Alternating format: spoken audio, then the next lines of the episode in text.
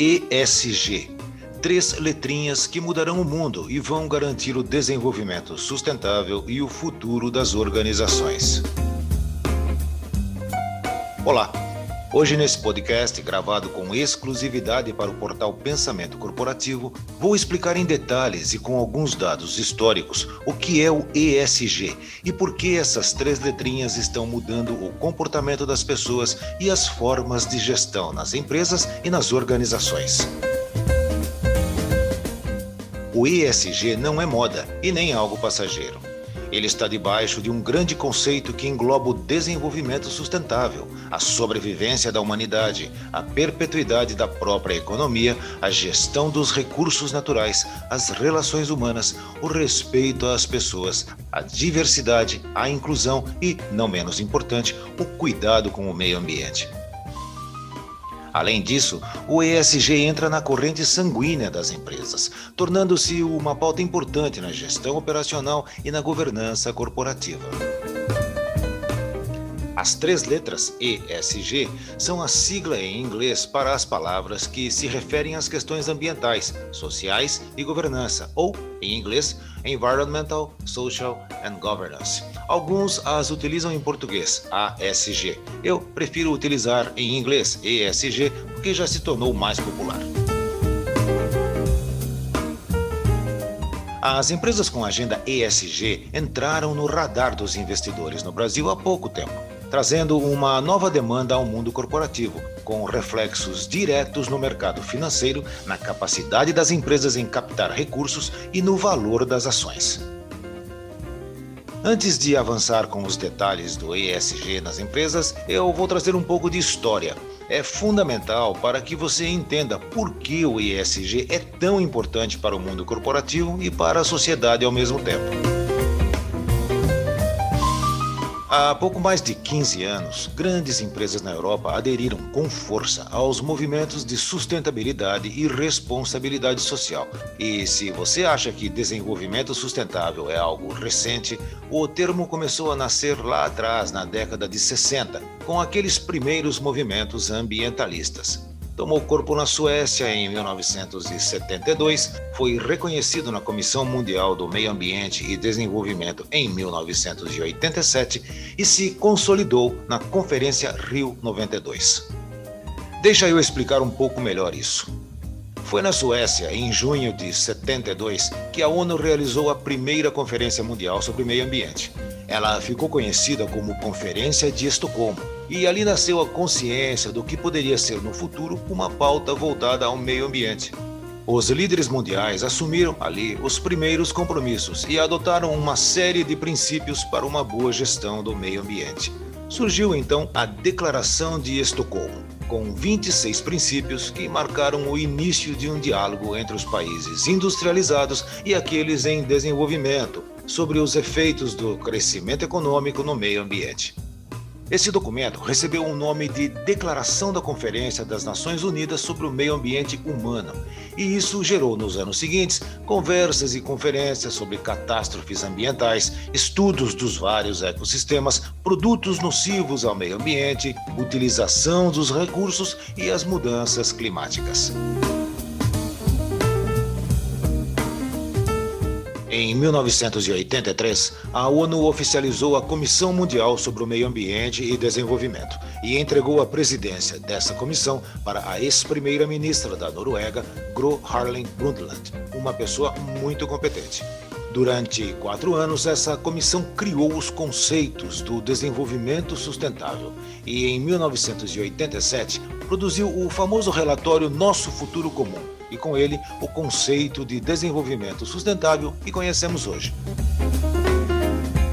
A sustentabilidade parte do princípio que os recursos naturais são finitos, mas o ecossistema possui, de certa forma, alguma capacidade de regeneração face às agressões naturais ou acidentais.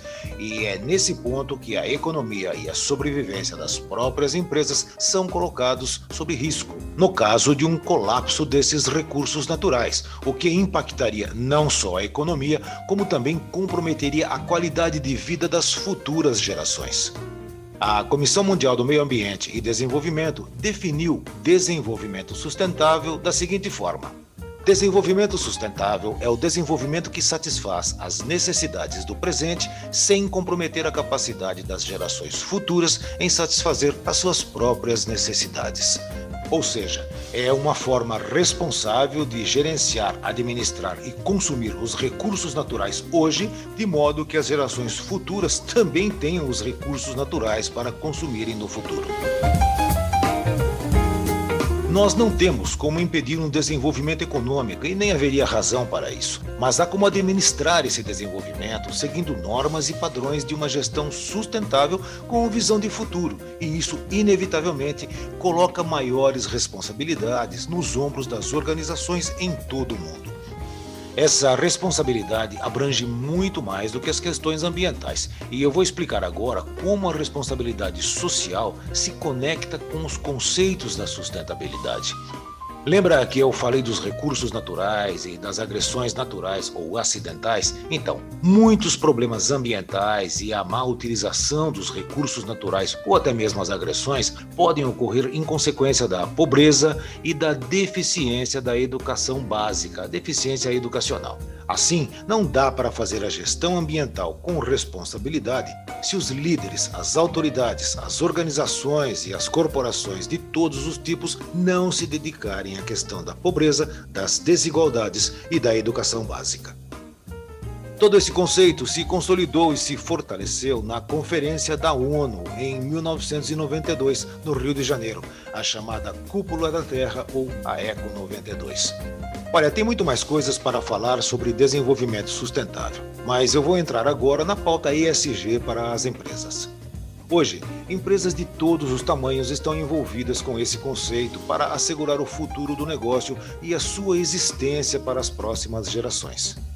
Ao comentar sobre a abrangência do termo ESG com impacto no mercado financeiro e no humor dos investidores, é preciso compreender a razão pela qual investidores e fundos de investimentos passaram a exigir a presença da pauta ESG nos conselhos de administração. Recentemente eu entrevistei no canal Pensamento Corporativo, na série Valor para sua empresa, o professor Carlos Braga, da Fundação Dom Cabral. E a conversa foi exatamente sobre ESG. E ele me disse o seguinte: ESG é risco e por isso é pauta.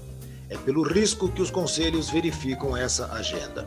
Existe um conceito no mercado que diz: pode ser que você não vire CEO ou chairman em uma empresa por ter praticado uma agenda ESG, mas você pode perder o seu emprego por não monitorar os riscos envolvidos com esse tema. A velocidade da comunicação hoje e a inexistência de fronteiras criaram os consumidores muito mais conscientes, mais críticos em relação às questões ambientais e qualidade de vida, fazendo com que as empresas considerem esses temas em seus planejamentos estratégicos. As demandas por redução da desigualdade, inclusão social, diversidade e todos os temas ligados aos direitos humanos, incluindo programas educacionais, sugerem que as organizações entendam que o mercado consumidor e os agentes financiadores vão dar preferência para as empresas e os produtos que trouxerem esses atributos em seu DNA. As empresas que buscam longevidade e perpetuidade de resultados precisam também gerenciar os recursos naturais de forma responsável e desenvolverem sistemas de produção mais eficientes. As marcas que são socialmente responsáveis por propósito e não como um instrumento de propaganda serão mais respeitadas e, naturalmente, tendem a gerar mais valor. Uma empresa socialmente responsável não se restringe à prestação de contas de suas responsabilidades legais, mas em promover ações sociais que vão além disso, como praticar atitudes que promovam o bem-estar interno, o bem-estar dos colaboradores e o bem-estar externo da comunidade, aonde a empresa está inserida apoiar causas sociais, causas educacionais, combater o trabalho infantil, trabalho escravo e ampliar todo esse conceito para a sua cadeia logística, ou seja, valorizar os fornecedores e distribuidores que também adotem essa agenda e a pratiquem efetivamente. Quando eu faço a conexão do ESG com as questões financeiras, societária, de sucessão e de outros interesses dos acionistas, eu afirmo que as boas práticas de gestão ambiental, social e de governança estão associadas a negócios sólidos. Quem fala isso também é o mercado. As empresas com agenda ESG possuem uma melhor qualidade de gestão, e isso soa como música para os ouvidos dos investidores, bancos e gestores de fundos de investimentos, que passam também a avaliar as empresas por meio da prática ESG e assim criam índices que classificam essas empresas em níveis de gestão, sustentabilidade, governança e responsabilidade social, ou seja, classificam as empresas em níveis de ESG. Há vários índices no mercado financeiro com critérios ESG e fundos de investimentos compostos por empresas com tais práticas, que se tornaram parâmetros atrativos para investidores e rapidamente entraram na lista dos novos queridinhos do mercado. Mas não é sim uma ótima razão. Os índices são as métricas que fornecem melhores informações sobre as companhias em que os investidores estão colocando dinheiro, como a empresa se relaciona com questões ambientais, como a empresa gerencia e minimiza os riscos ou como ela depende e utiliza os recursos naturais, com que responsabilidade. Também como a empresa está inserida socialmente e de que modo monitora a gestão da própria organização. Uma boa governança tende a garantir que a empresa é ética e pouco susceptível à corrupção e práticas ilícitas. A boa governança corporativa assegura que a empresa possui processos de monitoramento da própria gestão, aplicando princípios e valores em seus propósitos com transparência, prestação de contas e ampla responsabilidade. Os riscos relacionados aos aspectos ESG ganharam muita importância decorrente de recentes catástrofes, acidentes ambientais e danos irreparáveis para muitas marcas, seja por causa disso ou por outros problemas relacionados às questões sociais e de direitos humanos. Dois exemplos recentes que naturalmente surgem à mente quando abordo essa questão são os casos da Vale, em Minas Gerais, em Brumadinho, uma questão ambiental, e do Carrefour, em Porto Alegre, uma questão social, aquele caso infeliz dos seguranças. Contudo, há também o lado positivo, representado recentemente pela Natura, na questão da diversidade, e pelo Magazine Luiza, a Magalu, na questão da inclusão social. Tudo isso tem muito valor no mercado para a imagem da marca e para a reputação. Por fim, tudo o que é risco precisa estar pautado além da gestão. Esse é o papel dos conselhos de administração ou dos conselhos consultivos, e é assim que o ESG se conecta com a administração dos negócios. Gostou desse tema de hoje?